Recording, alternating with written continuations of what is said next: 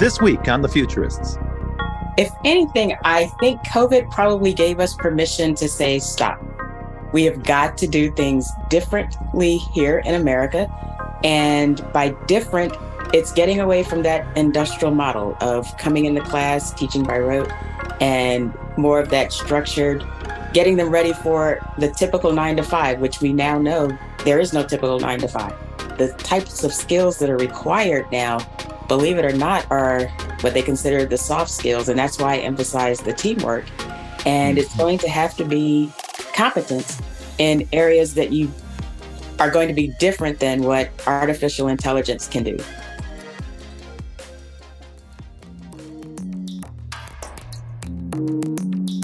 Well, welcome back. You're listening to The Futurists. I'm your host, Rob Tercek, with my co host, Brett King. Brett King. I'm here. Yep. Hi, Brett. Great to be back. Yeah. Enjoying a steamy summer. Another lovely week in the hosting chair. It is. It is warm here in in Raleigh, where I, I, I just come back from hot. Bangkok, and you know it's funny because Bangkok is really well equipped for the the whole heat stuff. You know, and and coming back here, you realize you just take for granted that infrastructure that they have there. But anyway, oh, it's it's, it's still nice weather out. I was over in Europe, and they do not have infrastructure for no. high heat, and they're going through another heat wave of 100 degrees Fahrenheit. That's brutal. When there's yeah, no what is it? Four percent of um, UK homes have air conditioning. Like, like yeah. that at the moment, that's brutal. I, I remember yeah. growing up as a kid in Australia, in, in Melbourne. I, I remember on days because we didn't have aircon back then. You know, this is like um, mid seventies. I remember sleeping on the tiles in the kitchen floor to try and get cool. So um, that's what people are probably doing in the UK right now. I I feel for them, but this is uh, this is the world of climate change. You know. That's right, and it takes uh, it takes a certain aptitude to deal with a changing world, and that's our mission here at the Futurists. We're always trying to get people to think differently, maybe think a little more athletically about the future. You know, Brett, sometimes people say you don't have to be a rocket scientist to be a futurist. And generally that's true. But on the other hand, it doesn't hurt to be a rocket scientist if you're trying to shape or guide the future. And, and this week we have somebody really special on our show. A rocket our scientist, guest, an actual Our guest this week is a bona fide rocket scientist. We are really thrilled to have someone who is a former NASA senior mission manager in the flight projects office and that's the bridge from ground to to space um, now today for the last 10 years she's actually been an educator. So she's left rocket science and has gone into education. We're going to learn a little bit more about that. Um, our guest this week is wanda harding. Wanda welcome to the futurists. Hi thank you so much. It's a pleasure to be here.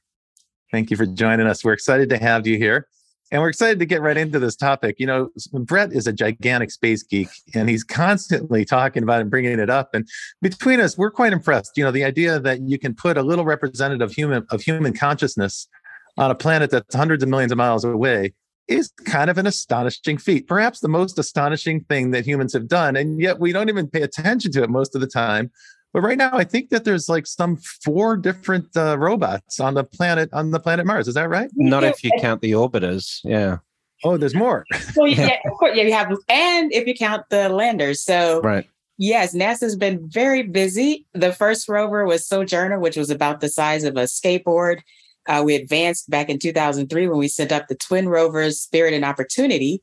And those were kind of what you call trailblazers. They were proof of concepts. And so by the time you get to Curiosity, which is about the size of a small car, you mm have a very robust, I called it, it was like a roving geologist with its own mobile laboratory, just able to explore the planet. And it was so cool being a part of the team that was responsible for getting it from Earth to space, getting it from Earth to Mars. If we did our job right, then once Curiosity landed, it would be able to do some fascinating things. And that's what it's been doing for the past 10 years. It's so well, that's yeah. what's so astonishing is that the original mission was only planned to be about two Earth years or maybe one full Martian year, um, which on its own is a pretty amazing feat. But here we are celebrating the 10th anniversary of that achievement, and it's still going. I read that they just extended the mission another three years. Is that correct? Right.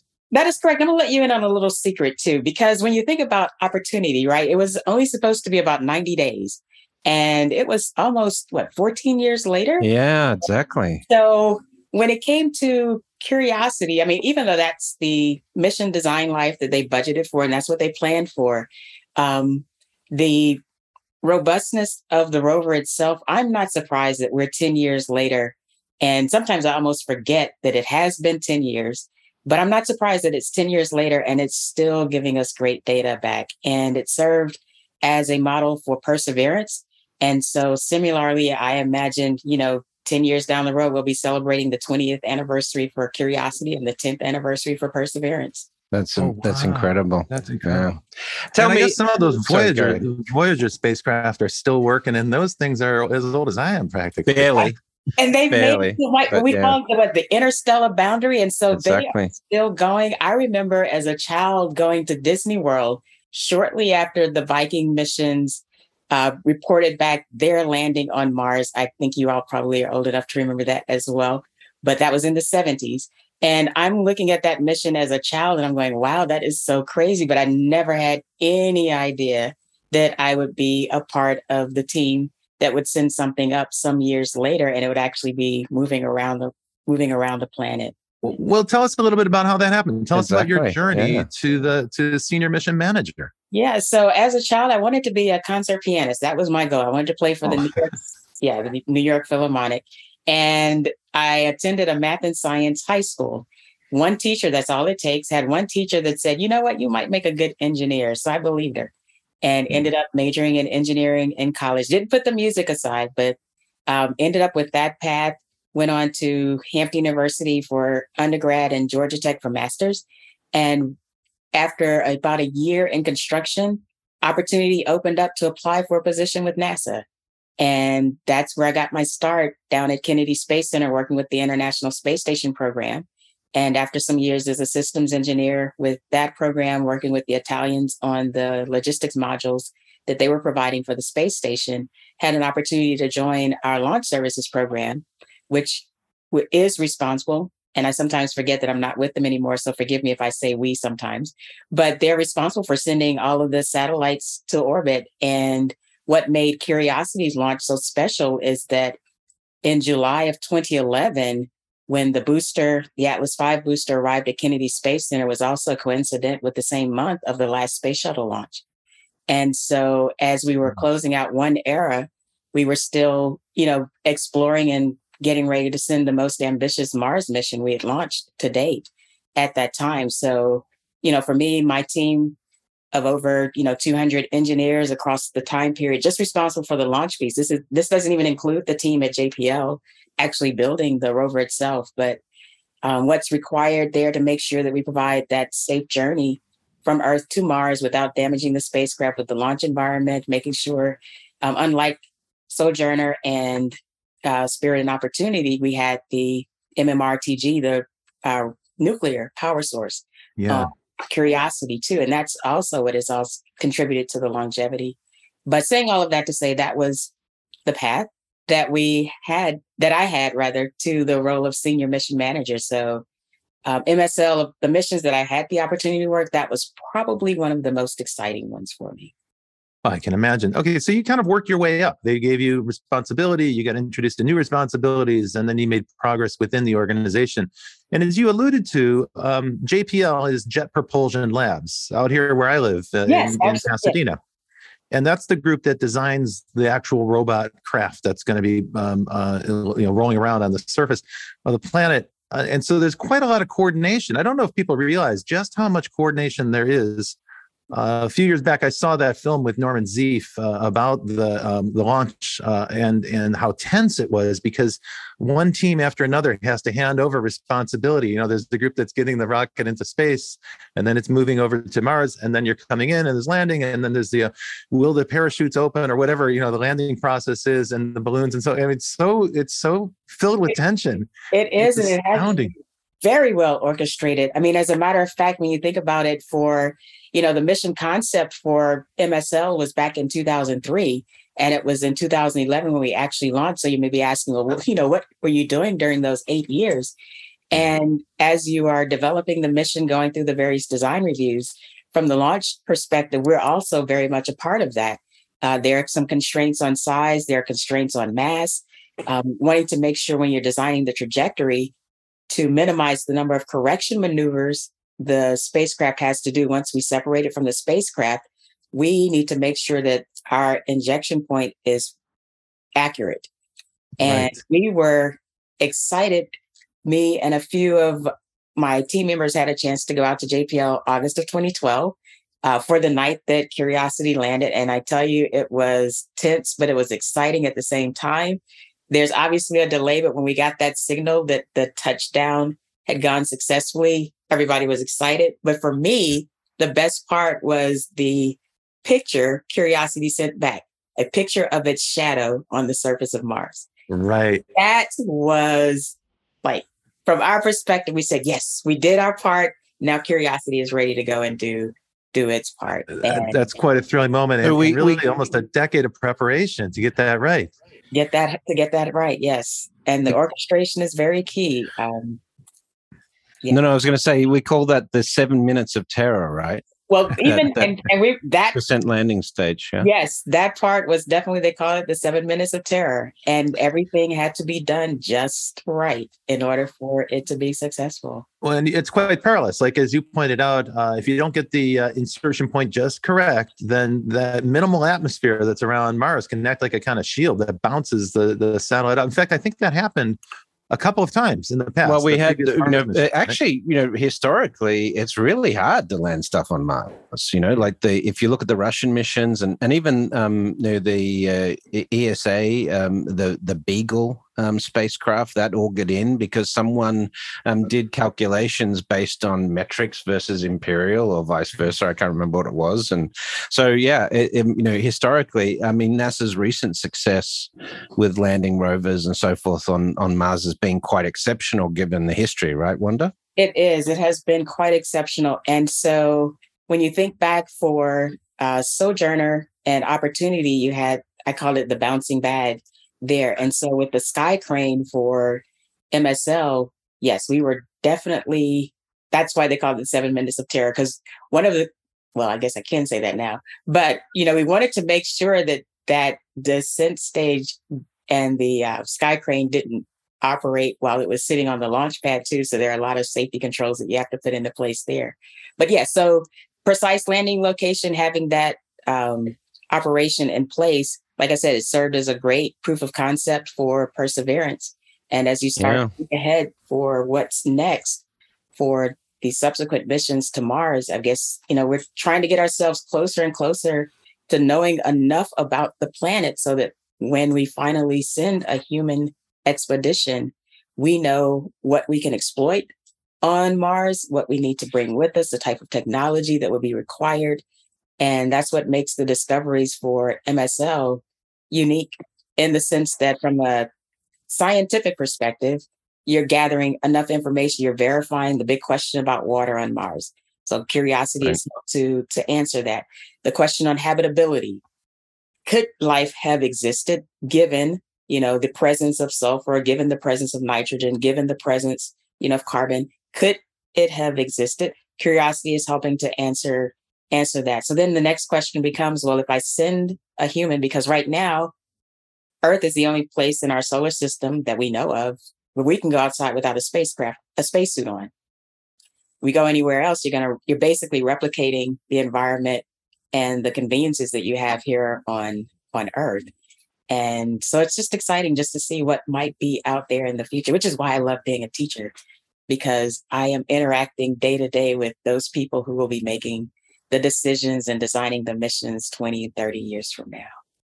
What kind of lessons do you impart to your students that are derived from your time at NASA? Believe it or not, the most important lesson has nothing to do with the technology. It has more to do with teamwork. Oh. And oh. yes, I want to stress to them the importance of recognizing that different people have different skill sets. So, like from our team, you have mechanical engineers, you have aerospace engineers, you have electrical engineers, different disciplines coming together to solve a problem, recognizing the expertise that they bring and appreciating the big picture, total buy in on the mission. The message that I'm giving to my students is no different. There's teamwork. Mm-hmm. Each of you brings a different strength. And so putting those together is what drives you towards mission success. The content we can get, but if you can master that teamwork piece, then you're going to be an asset to any team that you work on. That's quite that's a quite a good thing to teach students. What grade, like what age are the students that you teach? So I've had the opportunity of teaching eighth through 12th grade. So I've oh. I have middle school experience um, and I have high school experience. And it's interesting as you work with each grade level, just recognizing the maturity that comes along, the receptiveness of the lesson. Um, you're, you know, at this stage of the game, we're trying to encourage more of a uh, constructivist mode where we're allowing the students to discover on their own. A lot of kids are sometimes are a little bit fearful. I have students that have said, I don't like math. And we talk about, well, why? What makes it so challenging? And as you go through and recognize how often you use it in everyday life, you realize, okay, there's really nothing to be afraid of. Uh, I really can do this. So, um, you know, we we do have some emerging thinking in terms of education. You know, one one of the things you see when you observe the education system that we have in the US or the UK or Australia, where I'm from, is that um, you know the the model of education we have in public schools today tends to be that that we we came up with back in the industrial revolution it's a bit of a, a factory line you know you you you put them you, the students have to sit um, obey the instructions from the teacher the manager at the, the class to become sort of obedient factory drones you know that was sort of the design of the system.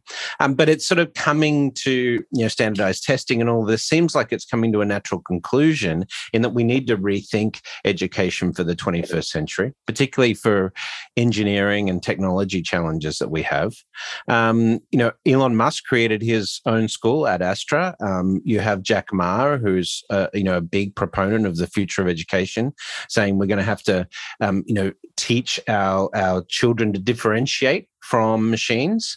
Um, and then we have like the Nordics who have done some really interesting approaches to learning. They seem very successful at it, but very unconventional from a classroom perspective. A lot of um, play, a lot of uh, storytelling, immersion in experiences and things like that, which which is very different from the model that we have generally in the West. So where do you where do you think we need to go to really engage students with um, you know STEAM, STEM type uh, stuff, and make it sort of more make education you know uh, more 21st century relevant. If anything, I think COVID probably gave us permission to say stop. We have got to do things differently here in America. And by different, it's getting away from that industrial model of coming into class, teaching by rote, and more of that structured getting them ready for the typical nine to five, which we now know there is no typical nine to five. And one of the, you know, I've been following some of the articles from the uh, National Science Council, and a couple of things that they're they're pointing out is the fact that the types of skills that are required now, believe it or not, are what they consider the soft skills, and that's why I emphasize the teamwork. And mm-hmm. it's going to have to be competence in areas that you are going to be different than what artificial intelligence can do. And so it's that critical thinking and decision making and being able to discern that not necessarily something automated or programmed will be able to do. And so how do you prepare the future to do that? It's also looking at, you know, solving many of the problems that the industrial revolution created and we're having to you know find some cleanups on on that part. So it's opening the door to some new problems new opportunities for innovation but the way we prepare our students can't be the same way it was when i was in school 30 years ago. Absolutely. One yeah. of the things we do at the university of nebraska where i work uh, i'm an advisor to the digital media program there. And um, some of the professors have developed a program where they're teaching writers how to work with GPT-3. So they're teaching um, creative writers how to use artificial intelligence not as uh, you know not as a way to automate writing per se, but more as a way to enhance their own skill. And and this fits in with that general notion of uh, of race with the machines, don't race against the machines. So when you teach about collaborativity or working together uh, or you know being a good teamwork teammate you're not limiting that to being a good teammate with other humans. It's also you're teaching people to have a more collaborative approach to technology. I would imagine. And that and that is the case uh, right now. When you talk about technology in secondary education, most people, you know, link it to some digital asset, whether it's a learning platform, um, something that helps with the assessment. But you also want to make it such that the students are using it to be creative and not necessarily just reactive or just doing an assignment, but kind of making it a partner. So that's something teachers have to learn how to do. And so it's a whole, when you're talking about the shift, it's not just changing what happens in the classroom, but it's also changing the teachers so that they are prepared to make those changes in the classroom. Yeah. I mean, I think part of that's part of it is if you're going to change the system and make it more effective, you know, we have to find a way for teachers to adapt and so forth as well. And that's not necessarily how we train teachers either, right? One of the things that I am a proponent of is having teachers just invite today's experts in to talk to the students so that they can hear firsthand this yeah. is current technology. This is where we're headed.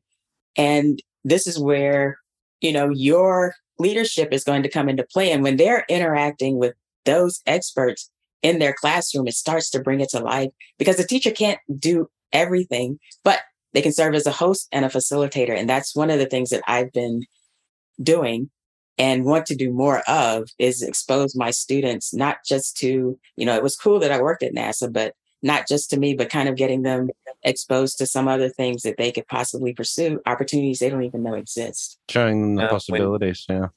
When you talk about inviting the experts to share their wisdom with an audience, that's exactly what we try to do here at the Futurists. Uh, we're going to take a little break right now. You've been listening to the Futurists with Brett King and myself, Robert Tercek. And our guest this week is Wanda Harding.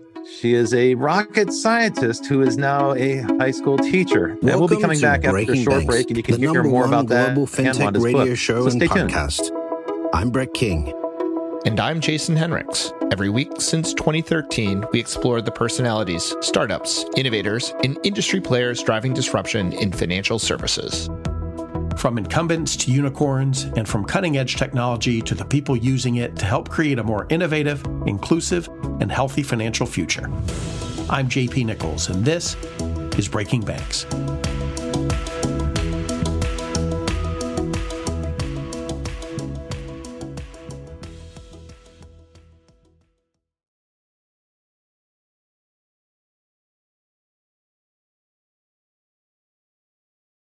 Welcome back to the Futurists. This week uh, we're talking to Wanda Harding, a, uh, a teacher who has uh, previously, of course, worked as a mission manager for NASA, senior mission manager for NASA, and um, you know we have a great uh, history of NASA um, people leaving and becoming educators. Even Neil Armstrong you know, taught, of course, uh, after he left. So I, that's a great legacy that you're carrying on, uh, Wanda. Um, tell me, um, you know, you you mentioned briefly at the start it, it, only takes one teacher, but tell me about that teacher for you in terms of the mm. teacher that made that made you understand the possibilities.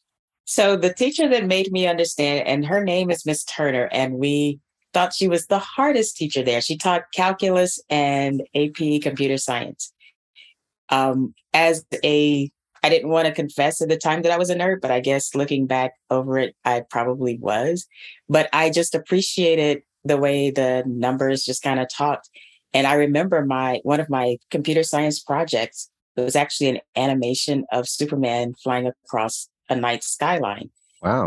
Keep in mind, this was. Pre- well, yeah. What what computer tech? Hold on, I'm getting ready to tell you now because I'm dating myself. but this was on an Apple II using BASIC code. So I'll just leave. Well, I learned to code on a VIC 20, so we're about the same vintage there. And and uh, yeah, I learned to code using a card stacking machine with uh, with graphite pencils. So I might even be a little, I might be dating myself a little bit older, but, uh, but we're in the same general area. Okay. Yeah. So needless to say, I enjoyed I enjoyed that, and because the teacher was able to see how much I enjoyed working on those independent type projects she just casually mentioned one day you might want to consider engineering. And so, you know, at the time as I looked, you know, was doing my research on colleges to pursue or colleges to attend that might be of interest to me, I kept that in the back of my mind.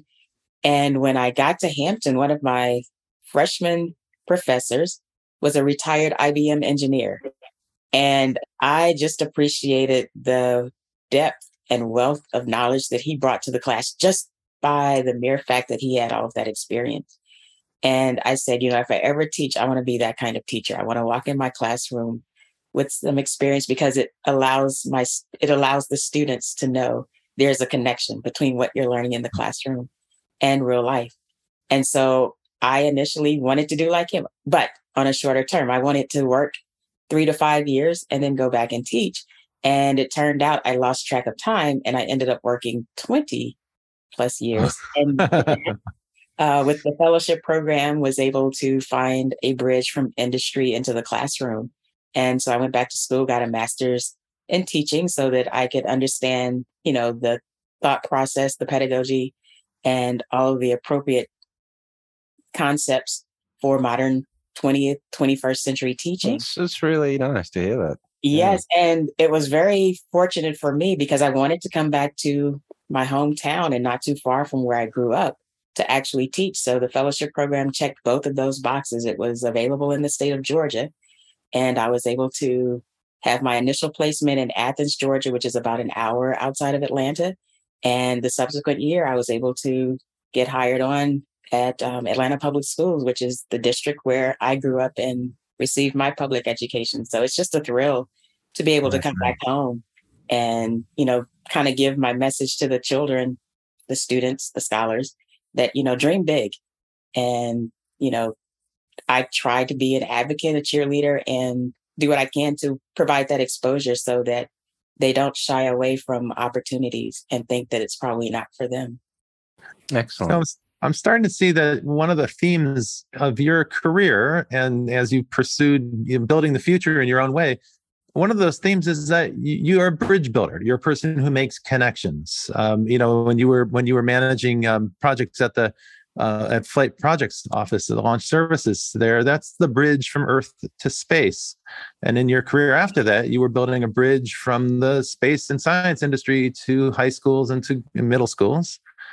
And you've done another way, uh, another kind of bridging, I think. I want to talk a little bit about your book, hmm. where you're building another kind of bridge. And one of the things we've noticed is that sometimes when astronauts return to Earth after they've spent time either in orbit or uh, on the space station, is that they come back with a profoundly different spiritual perspective than they had before they left. In other words, the experience of being in space actually transformed their sense of self yeah, it's called the uh, overview effect, isn't it? Is that what they call yeah. it? The overview effect? Yeah, I think apparently if you if you get far away enough from this planet, you start to notice that it's a little glowing blue marble in this vast emptiness. And it starts to seem a little bit more special in some profound ways. Tell us a little bit about your book and tell us a little bit about your faith. And so the book is entitled When I Consider God's Amazing Universe. Uh, the title is a play on Psalm 8 2, where David is talking about considering you know, the, the moon and the stars. And as you mentioned, you know, the astronauts have the privilege of actually, you know, leaving our surface and looking back and going, wait, this is incredible. And what I wanted my readers to understand and as a woman of faith is, you know, fortunately, we have some great images from Hubble, really excited about what we're going to get from James Webb. But the book is a biblical journey through space. I've taken a few verses from the Old Testament that just talk about different aspects of space and how it attributes the orderliness of everything and that there has to be some intention behind it. We all want to know where do we come from? Why are we here? You know, what's the point? And you think about how vast and large the universe is, and then you scale in and go, okay, there's our Milky Way galaxy. And then you zoom in some more, and there's our solar system. You zoom in some more, and there's Earth. You zoom in some more, and there's your house. And it gets smaller and smaller and smaller each time, but it doesn't take away from the significance of each human life. And so the book, in my perspective, is just kind of taking, yes, look at everything that's there, what's been created when you look up in the night sky and beyond, but don't take away from the fact of how special you are as an individual and as a woman of faith, it's how special you are to our creator. And so that's the takeaway from the book. It's written for small children intentionally. Um, it's simple, but it's also the type of book as the adult shares and reads with the child, they're also getting a bit of faith assurance. And what I want, you know, also to help people see is that science and your belief or science and your faith are not enemies. Science and your belief are not mutually exclusive. If you look at science as, you know, how we describe and predict the process of nature so that we can exploit it to our benefit, well, where did nature come from? It didn't just pop up. And how do we know that it's so beneficial to us? You walk outside and there are herbs, you walk outside, there's air to breathe. And, you know, we're able to create rockets to take us to space. We are able to create telescopes that allow us to explore. And, you know, it all just seems, it's not coincidental. And that's where, you know, on a very deep level, but from a simplistic perspective, that's what the book is intended to do. So you're really trying nice. to build a bridge there, and I think um, I you're think that there's that bridge groups. again. Yes. Yeah, there's two groups you're trying to reach. You know, and, and one on one hand, there are lots of people who are very focused on science. Many of them are listeners to this show, um, and those folks tend to be a little skeptical uh, about religion, particularly traditional religions. Mm-hmm. On the other hand, there's also a group that is faith based that has become conditioned to being very skeptical about science. And unfortunately, we live in a very polarized time. So those divisions have gotten deeper and deeper in recent years. So tell us a little bit about your effort to bridge the gap between those two groups, because I think this is quite an interesting topic for us. It is. And, you know, beyond the opportunity, I've mostly spoken to faith based groups. So it's been a little one sided on that scenario. I've not had as much opportunity to speak to a group that may be more skeptical on the religious side. Mm-hmm. And that part is something I'm looking forward to. I would love to have those discussions. And, you know, I've often heard somebody, you know, not often, but I have heard it say, you know, well, one of us is going to be right. And you're not quite sure. Either there is a creator or there isn't. And so some will say, well, which risk do you want to take? Because if there isn't a creator, okay, well, I've still lived a pretty good life. But if there is a creator, you're in trouble. And trouble by you've missed out on so much that could have been a blessing or a part of, of your life. And so when you come to science and uh, faith and where they kind of bump heads, what a lot of people, I think, mistake is that faith is not intended to constrain your life. It is intended to enhance and provide purpose for your life. And if you rely on science to give you permission to just, you know, to live the life, that's fine, but you still don't need to necessarily deny the fact that you can't tell me when you look at a pine cone that that was just some random design. Pascal's wager. That's what we call it. Right? There you go. I mean, and I'm, you know, teaching my students that we use mathematics to describe the patterns, but the patterns we see in nature.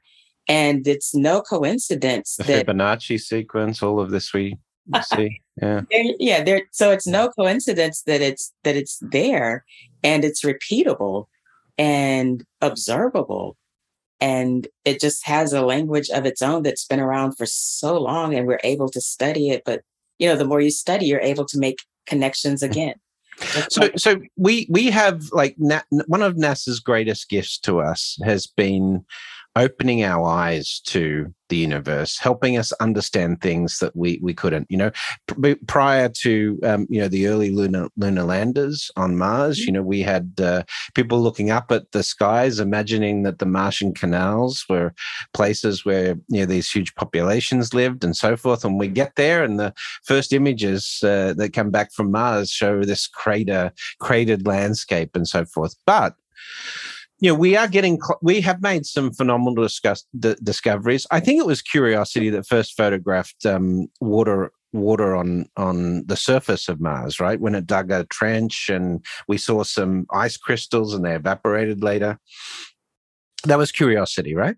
That I was think? Curiosity, and there was also a lander that we have near the polar region. Uh, right. Insight? No, it wasn't Insight. It was another one, right? I, yeah, I remember. I remember. Yeah. Hold on, I can tell you in just a minute. But yeah. go ahead, and then I'll interrupt you with yeah. the mission. No, no. So I was going to ask you this question: Is that you know we Phoenix. Uh, a Phoenix, a Phoenix lander, of course. Thank you. Um, uh, so you know, I mean, these discoveries, of course, um, you know, uh, support the the early wet Mars theory and and what you were talking about at the the opening of the show. But um, you know, we have James Webb, which you've already mentioned, and and exoplanets. You know, when you started at NASA, you know, uh, well, I don't know, it depends on the timing, but like you know, when I was at high school, the accepted wisdom was that the Earth solar system was fairly rare. And now we find that every star has a solar a planetary system. So that's something that we've learned in my lifetime. But you know, we are now we can do atmospheric analysis, uh, you know, of uh, exoplanets. Even now, re- I was reading in Scientific American um, the last month's issue that we're proposing there are exomoons and we're trying to figure out ways to measure those. Um, but so we've got that, and and and James Webb may very well, um, you know, say they've discovered, um, you know, planetary life, you know, by measuring exoplanet atmospheres.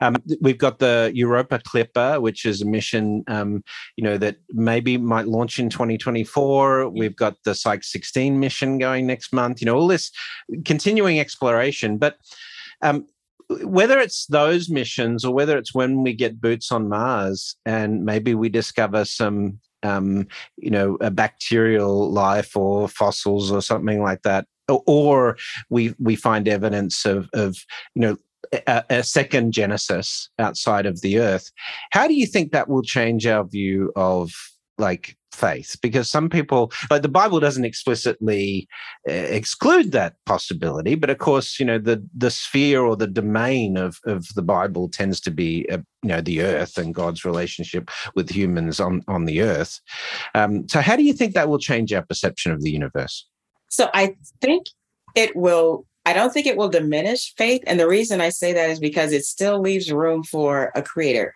We're focused on what's here on earth, we define life as we know it here. And to find you know existence you, you, talk about the birth of stars. And so we've ascribed life almost already to other aspects of the of the universe. And we have no idea what those discoveries will tell us. I tell you one thing it will do is it will drive us to find out more to try to understand. And then if it's any indicator of you know either our more definition or clarity on our past or an indicator on future it's it's wide open. And what again when i talk about uh, the bridge and the faith that i have i still ascribe to the fact that it is discovering what already exists. And from right. a faith-based perspective what exists was created by by god. And i am a firm believer that if we do discover something else, it was because he wanted us to find it. Well, science is all about unfolding the knowledge of the universe, right? So, yes. you know, and so um, you know, we, we've we've gone from thinking that the Earth was the center and everything else revolved around it to the sun being the center of our solar system. But you didn't have to change any of the wording in the Bible, right? Yeah, yeah. And sure. so, you know, Hubble has opened up the doors to you know what's beyond our solar system and with some clarity that we can kind of see what's out there. And some of those bright stars are we recognize now are galaxies. They're not just singular stars but it doesn't change anything that's being that's been written. So you know as we explore get boots on mars and you know understand well could mars have had some sort of past? Send a human up there. Let's see if there's you know additional expeditions we can find. But it's again i get back to preparing that next generation that's why I love being in the classroom because we're having this discussion now, but 20, 30 years from now, they will be the ones making those discoveries, making yeah. decisions about what do we do with that information? Why is it important? What problems, you know, will we be able to solve because we know this additional information? You know, what new industries can we create because we now know this information? The the possibilities are endless again, NASA's been a pioneer in in that respect as well, creating all sorts of technologies that's that's been useful. Um, do you follow the um, the Starship test program that SpaceX is uh, doing? Uh, you know, because th- there's a possibility um, that you know SpaceX could be actually instead of a, a, a instead of NASA, or in cooperation with NASA at least, could be the first uh, to put boots on the ground on Mars. And you know, how how does that feel as a, as someone who came up through that culture? at NASA, where when NASA had driven all of this space exploration for so long, to now sort of think that maybe you know we've got a you know a billionaire and his his corporation going to be the first on the Mars. And so, what's interesting during the latter part of my career with NASA, commercial space was very big. And especially right. From our launch services perspective as well, between, you know. Did you cross over with Jim Bridenstine? Uh, let's see. Uh, Charlie Bolden was the last. Oh, Charlie. Yeah. Okay because because uh, both of them, both Charlie, well, you know, uh, the Obama administration and, and Charlie pioneered that, of course, but um, you know, Jim, Jim was sorry, I'm getting into NASA politics. No, no, no, you're fine. You're fine. But I mean, it was, you know, it didn't just start with him. It's, right, exactly. It was something in the works. I mean, even when we, you know, as I mentioned, um, 2011 with the last shuttle launch, I mean, there was discussion of commercial space even before we concluded the space shuttle program. So the thought has Indeed. been there all along. And, you know, when uh, SpaceX provided launch services that we could also use to launch our satellites, and then they were able to provide, you know, launch services to get the crews to the International Space Station, which gave us an option other than using the Russian vehicles to get to the International Space Station. So it's an intentional progression, if you will, to get that partnership and then to get private industry interested. And so Musk has taken that and run with it. So it will be interesting to see who puts the boots on the ground first. And also Musk learn to program on a Commodore VIC 20. I'll just point that out. That's okay. what we have in common. And now we're starting to see other countries get into it as well. Japan, yeah. China, even India, you know, other nations are starting to at least try to make uh, reach reach the moon. Uh, so yeah, it's a lively time. Competition's good because competition makes you you know up your game a little bit. Absolutely. Um, and the international partnership again is is intentional when you think about the International Space Station. So it, you know, it's purposeful that the United States, yes, lead, but not by itself, not a solo act. Did you work with people at Star City on the ISS? I did not. I focused mostly on the multi-purpose logistics module, which was developed by the Italian Space Agency. Right. And um, had the opportunity. We were at Kennedy Space Center. The did you have to learn to talk with your hands when you were negotiating with did, but I was glad that they were also able to speak English. My Italian was very limited, so ah, that's funny.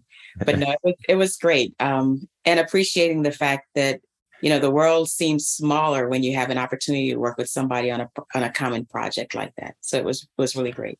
So this stage of the program, as we wrap it up, I want to get a bit out there, and you you, you can have an education uh, piece on this, okay. lens on it, or on space program. But you know, um, let's let's jump out thirty or forty or fifty years into the future.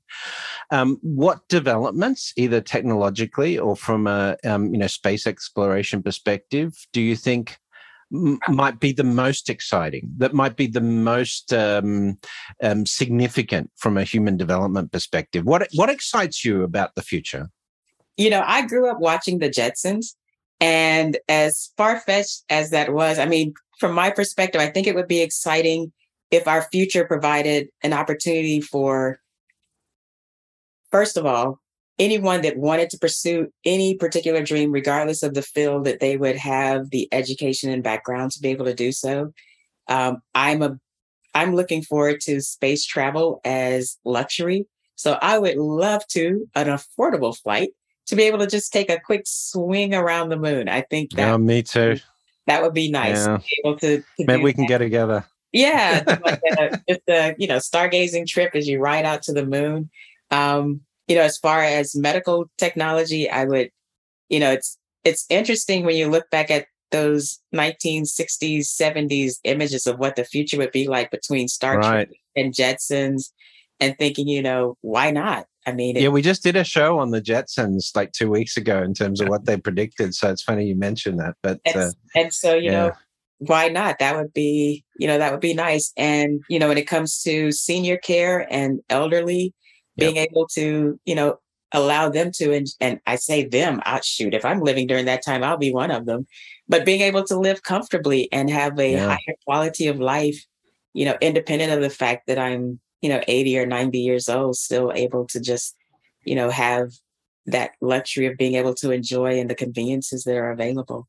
So again, so, the so possibilities are endless. Maybe let me ask you this question uh, to finish up. You know, if if you were speaking to a young you, a young mm-hmm. African American woman growing up in um, you know, the United States today with all this division and so forth that we have, um, but all of these possibilities, what would you say to them? How would you inspire them?